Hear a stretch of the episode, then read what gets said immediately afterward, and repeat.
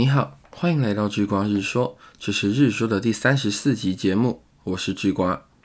神话对于各个文明的进展都是一个不可避免的话题。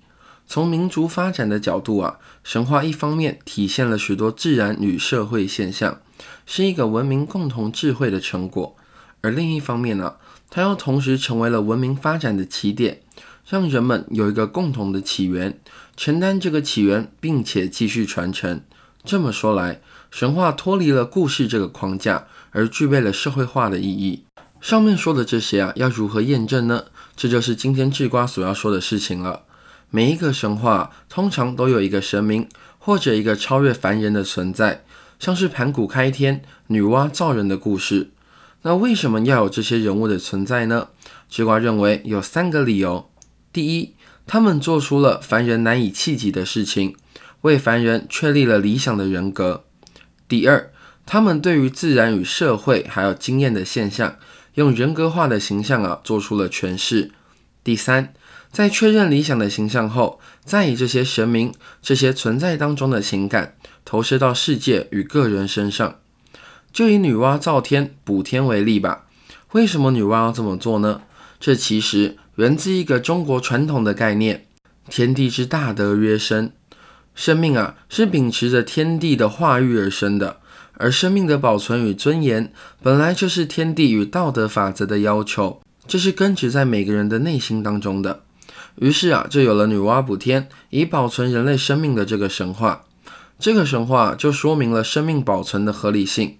而这个故事啊，是不是就符合了我们前面所说的三点呢？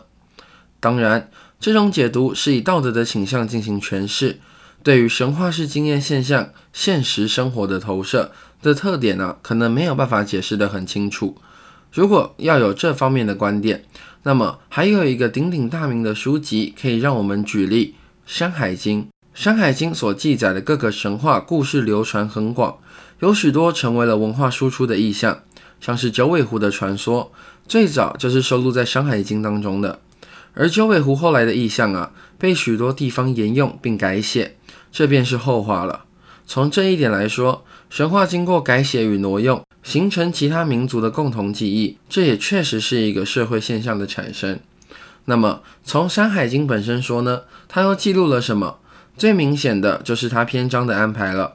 《山海经》分为山经跟海经，山经啊又细分出南、西、北、东、中山经，海经细分出海外、海内与大荒经，在各自配合南、西、北、东的方位啊。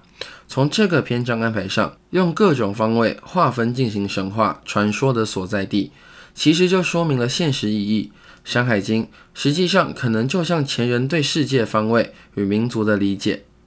所以啊，从上述这几点去说，神话的意义同时具备现实与理想的内涵，而不是只停留在对于理想世界与人格的描述与探索。